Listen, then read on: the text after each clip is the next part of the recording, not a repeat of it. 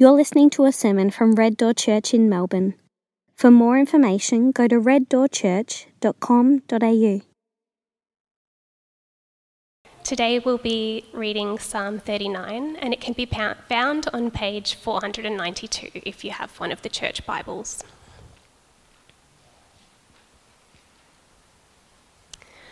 Psalm 39 For the choir director, for Jeduthun a psalm of David. I said, I will guard my ways so that I may not sin with my tongue. I will guard my mouth with a muzzle as long as the wicked are in my presence. I was speechless and quiet. I kept silent, even from speaking good, and my pain intensified.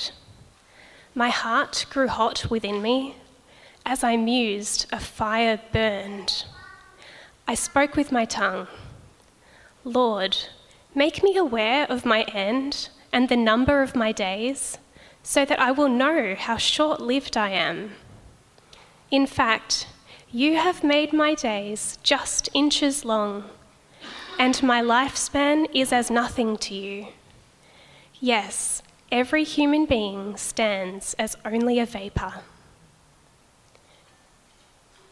Yes, a person goes about like a mere shadow. Indeed, they rush around in vain, gathering possessions without knowing who will get them. Now, Lord, what do I wait for? My hope is in you. Rescue me from all my transgressions. Do not make me the taunt of fools. I am speechless I do not open my mouth because of what you have done. Remove your torment from me. Because of the force of your hand, I am finished. You discipline a person with punishment for iniquity, consuming like a moth what is precious to him. Yes, every human being is only a vapour. Hear my prayer, Lord and listen to my cry for help. Do not be silent at my tears, for I am here with you as an alien, a temporary resident like all my ancestors. Turn your angry gaze from me, so that I may be cheered up before I die and am gone. This is the word of the Lord. See. Good morning. Uh, my name is John, if I haven't met you before. And uh, we're going to be looking at Psalm 39. So if you have a Bible, it would be helpful to keep that open.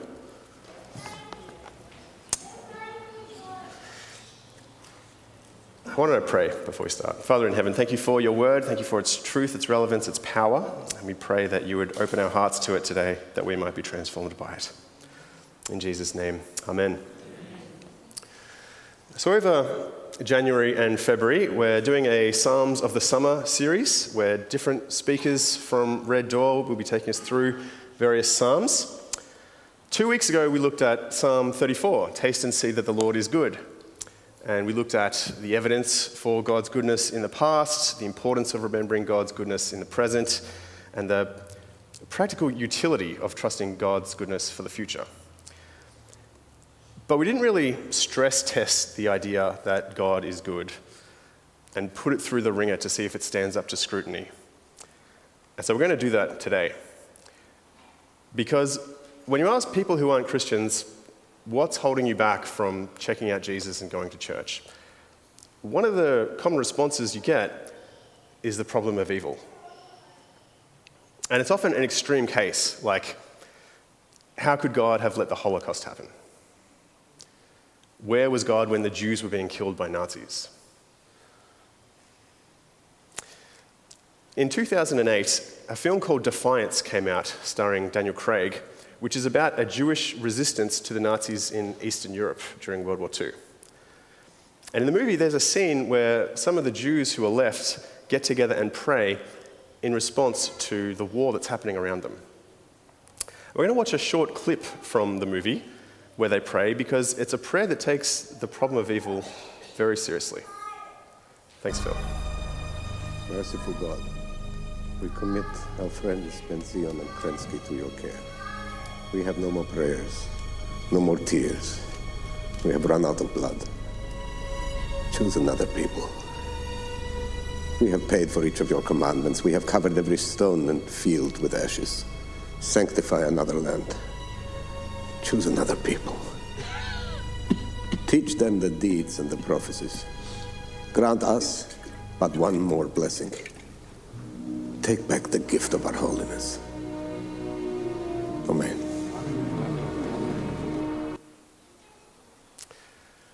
It's quite chilling, isn't it? Choose another people. Take back the gift of holiness. Now, when I first saw that, I thought, whoever the scriptwriter was who wrote that, they didn't know anything about biblical faith. But there's no way that a believer would ever pray something like that. But then I read Psalm 39, and I realized that God actually recorded a prayer like that in Scripture. Look at the last verse. Turn your angry gaze from me so that I might be cheered up before I die and am gone. What kind of prayer ends like that? A number of Psalms have deep laments and significant low points, but they always end by lifting their eyes to God in hope, except for two. Psalm 39, turn your gaze from me so that I might be cheered up before I die. And Psalm 88, darkness is my only friend. And if you're wondering how a psalm that ends like that made its way into the Bible, you're not alone. In fact, the most common question that commentators and theologians ask about this particular psalm is what is it doing in the Bible? Why would God allow this in his book of prayers in Scripture? One commentator, Derek Kidner, answers it by saying, The very presence of such prayers in Scripture is a witness to God's understanding. He knows how we speak when we are desperate. You see, unlike every other religion and every other worldview, the God of the Bible doesn't stand aloof from our suffering or distant from it. He listens to us when we cry to Him. He feels our pain. He comes into our darkness without trivializing it or sweeping it under the rug. And this is utterly unique to Christian faith. Because every other religion says if you're suffering, then it must be your fault. You must have done something in this life or in a past life, and that's why this is happening to you, and so you have no right to question God about it. And atheism says that you can't cry out to God because there's no one to cry out to. It's only Christian faith that invites us to cry out to God in our darkest moments, to be honest with Him and real with Him about our struggles and difficulties and doubts. Because it destroys the myth that says, if I just do the right thing and tick all the right boxes, then God will bless me with a nice, tidy life where nothing goes wrong. No. Psalm 39 blows that myth out of the water. Because even though David says in verse 1, I will guard my ways so that I may not sin with my tongue, by the end of the psalm, his suffering is so great that he asks God to turn away from him that he might cheer up before he dies. This shows us that times of spiritual and personal darkness can last for a very long time. Even if you're praying and reading the Bible and living the Christian life. Because even though God is, even though David is crying out to God and trusting in Him, emotionally he feels rejected by God and crushed by God and has no sense of God's goodness or presence with him at all. See, while the Bible says that God is working all things for the good of those who love him, it also says in places like Psalm 39 that it's possible to go your whole life and never have any idea what that good purpose is. Sometimes we see how God uses suffering for good with hindsight. But sometimes it feels like our darkest moments can drag out forever without any of the answers or the comfort that we seek. What then do you do in those situations? How do we experience God when we're in our darkest moments?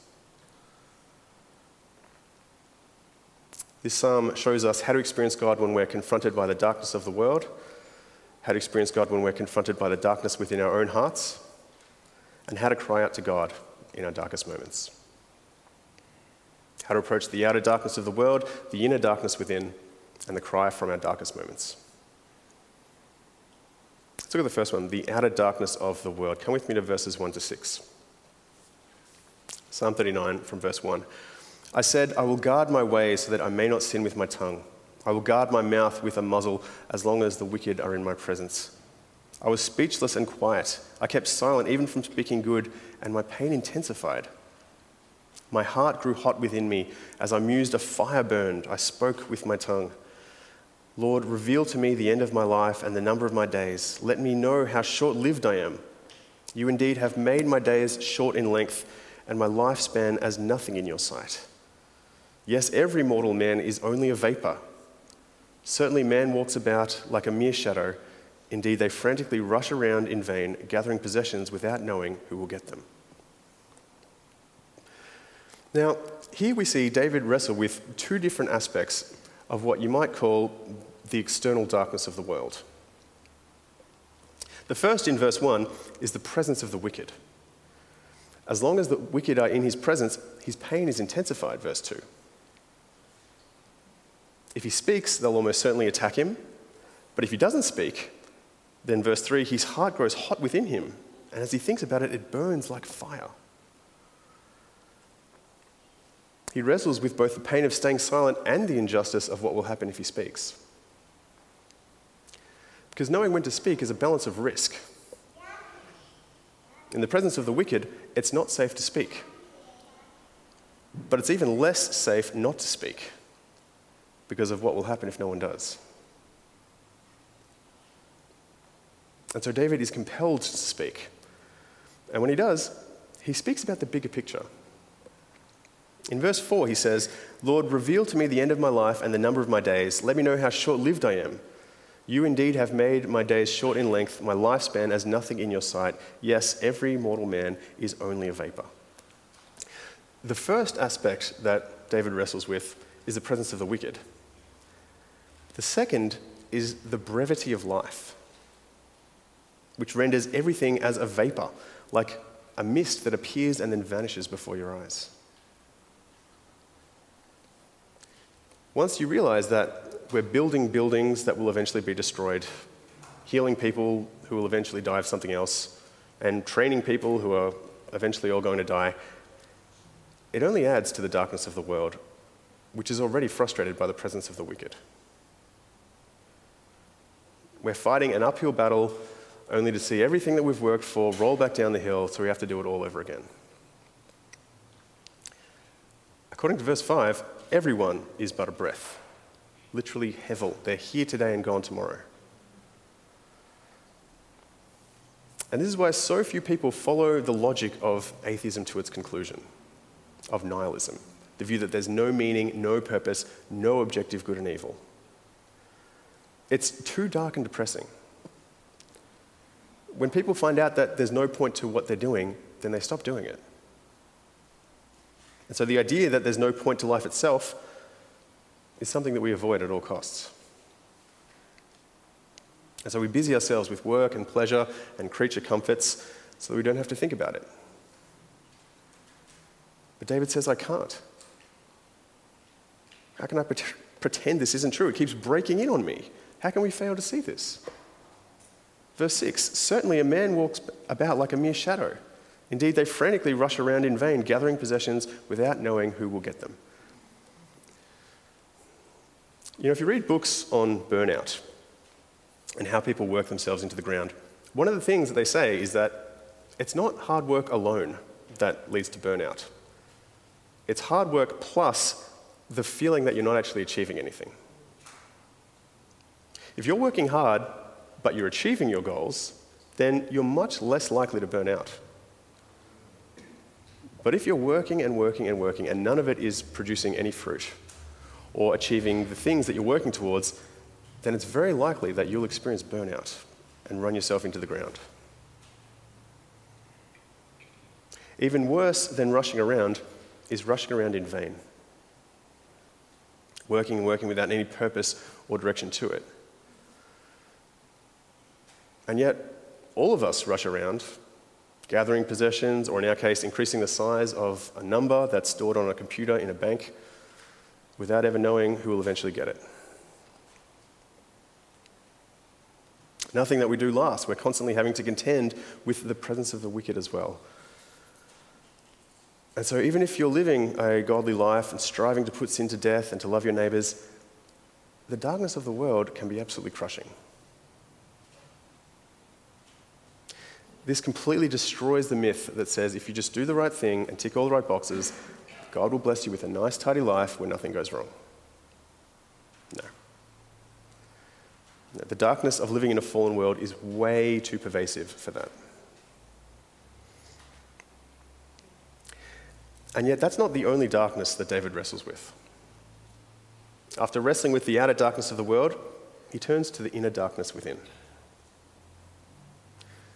Point two, the inner darkness within. Come with me to verses 7 to 11. Psalm 39 from verse 7.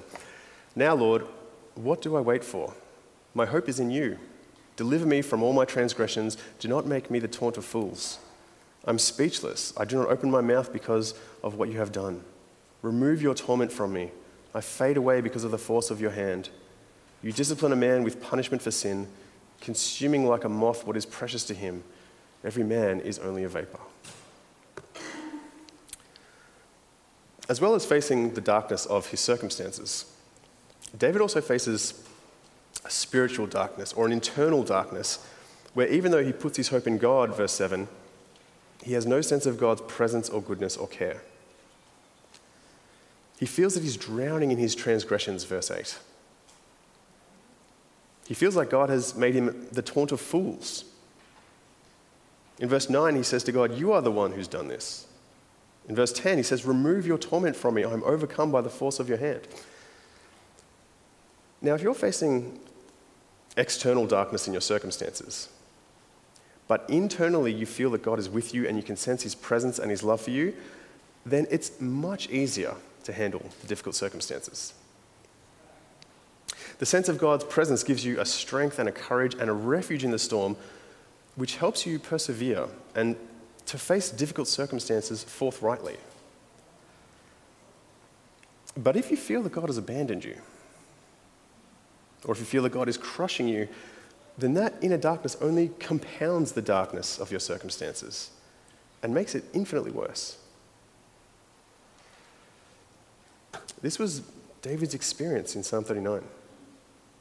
And it's one that's recorded countless times throughout the Psalms. And so it ought to recalibrate our expectations. If you think that the Christian life is just happy songs and feel good messages, then you're not going to be prepared for times of spiritual darkness. This is showing us that sometimes our experience of God can be one where we feel spiritually dry or in the dark, or where God feels distant, or our prayers seem to go unanswered.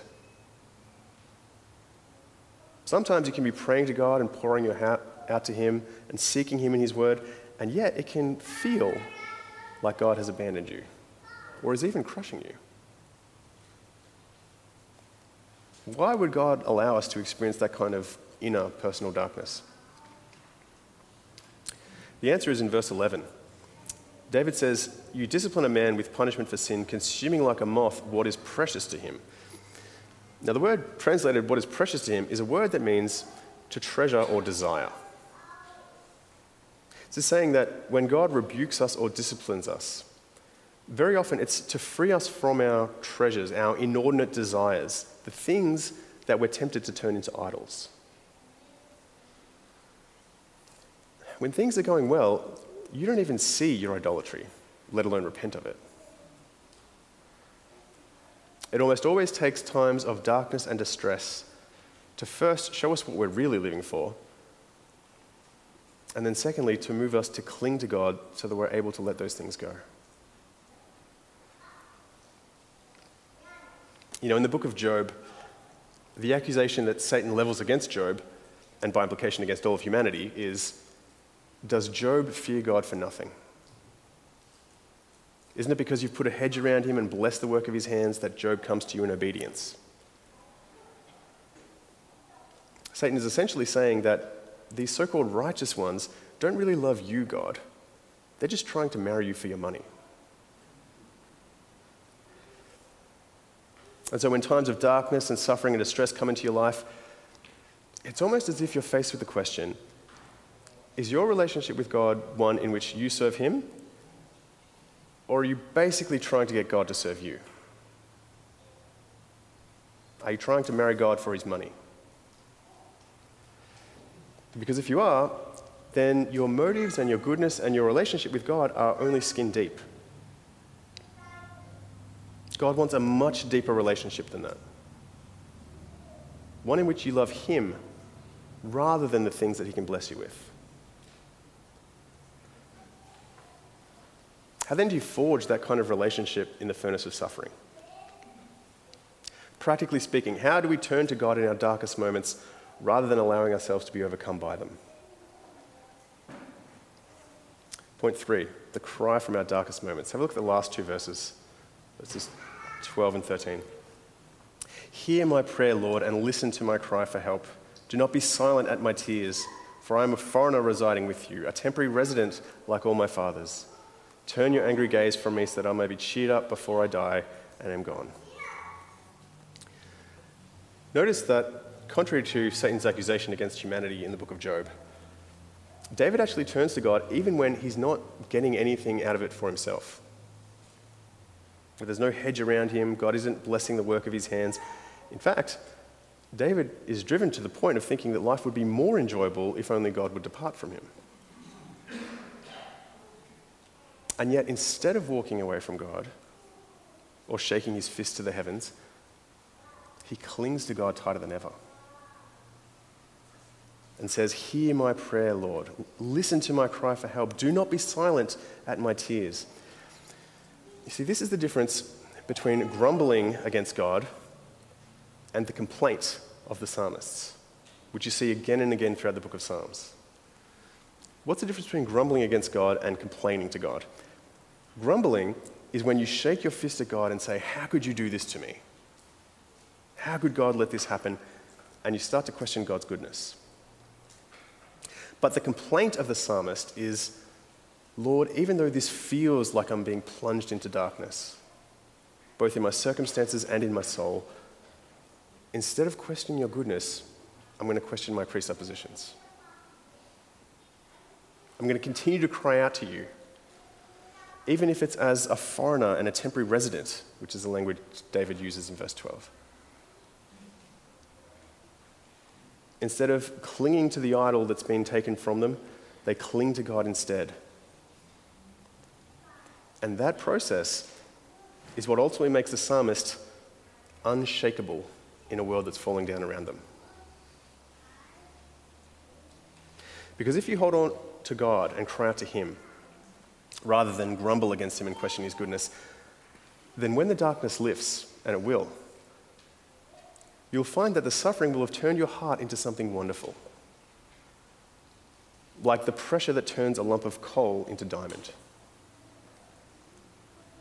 You'll have a fortitude and an unshakability about you, which can only be forged in times of darkness. You don't learn how to pray in the easy times. It's only the hard times when you cry out to God from the heart, not just the head, that you develop the deeper relationship with God that makes you into someone great. So when you're going through suffering, don't waste your tears. Pour them out to God and let the experience deepen your relationship with Him. If you've ever seen a vine dresser pruning a vine, to the untrained eye, it looks like he's attacking the vine in a hundred places with cruel steel. decimating its branches and its fruit that haven't even begun to grow yet. But the trained eye knows that the vine dresser hasn't taken off anything that wasn't a loss to keep and a gain to lose. The wise eye knows that the productivity and the life of the vine have actually been enhanced by the pruning. What does a coach do with an athlete? He trains him, he disciplines him, he puts him through the paces. What does a refiner do with gold? They plunge it into the fire to melt away all the impurities. So, in every case, something's put into their hands, and their job is to bring out the beauty and the potential and the greatness of it. And what do they do? They burn it, they discipline it, they stretch it, they run it. To the ignorant eye, it looks like they're trying to kill it. But the wise eye sees that in every case, this is how they bring out its potential. When you're going through suffering, don't waste your tears. Pour them out to God. Let the experience deepen your relationship with Him.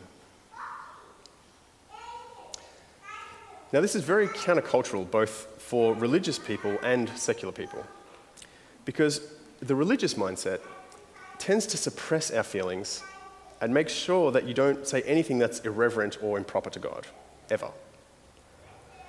And so, when suffering comes, it must be because I've sinned, or I wasn't trusting God, or I didn't pray the right prayer. It's always my fault. And so they internalize it and beat themselves up about it. But the secular person, or the irreligious mindset, does the opposite.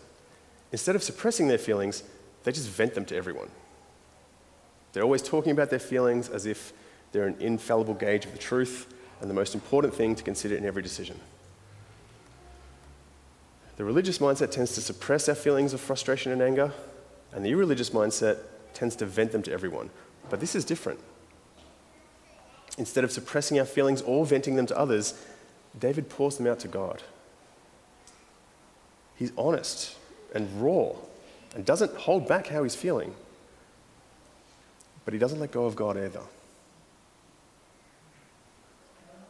He holds on to God and says, Hear my prayer, Lord, and listen to my cry for help. The religious mindset only ever looks inward. Instead of looking up to God and crying out to Him, they internalize it and suppress all their feelings of frustration and anger. And the irreligious mindset only ever looks outward.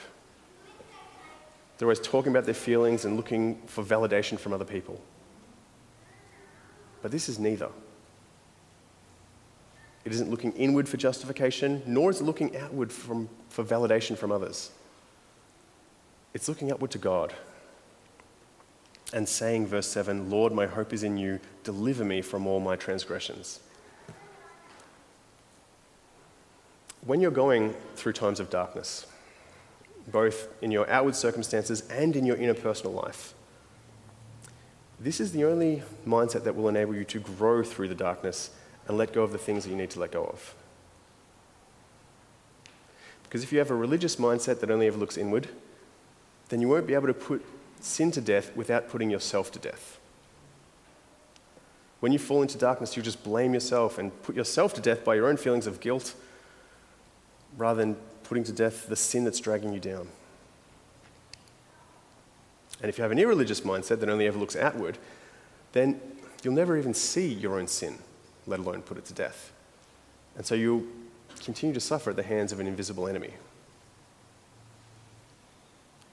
You have to be able to hate your sin without hating yourself.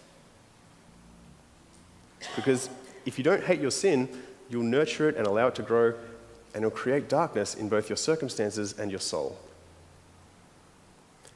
But if you equate your sin with yourself, such that hating your sin means hating yourself, then you'll never be able to put it to death without putting yourself to death as well. You have to be able to pray the words of verse 8 Deliver me from my transgressions. They're two different things. David is not his transgressions, he wants to be delivered from his transgressions. In order to do this, you have to see that your sins and transgressions are killing you and that you're valuable enough to be saved at the same time. Because sin really is the cause of both the outer darkness of the world and our inner darkness within. And yet you're so loved and valued by God that He sent His one and only Son to save you from all of your transgressions. How can you hate yourself when God loves you so much? Do you realize the length that He went in order to save you? Jesus didn't just come into the presence of the wicked, He was counted among the wicked and killed as a criminal so that one day we could finally be free from the presence of the wicked. Jesus wasn't just overshadowed by the brevity of life, his life was cut short so that our days would continue forever. And while you and I and David often feel forsaken by God, or even crushed by the blows of his hand, Jesus didn't just feel forsaken or crushed, he was forsaken by the Father and crushed for our iniquities. David's cry from the darkness was ultimately answered by Jesus' death on the cross. This is how God delivered him from his transgressions. This is how God removed the torment from him, verse 10, by putting it on Jesus instead. Even though David felt like a foreigner and a stranger to God, on the cross, Jesus actually became a foreigner and a stranger to the Father so that we could be adopted as his children.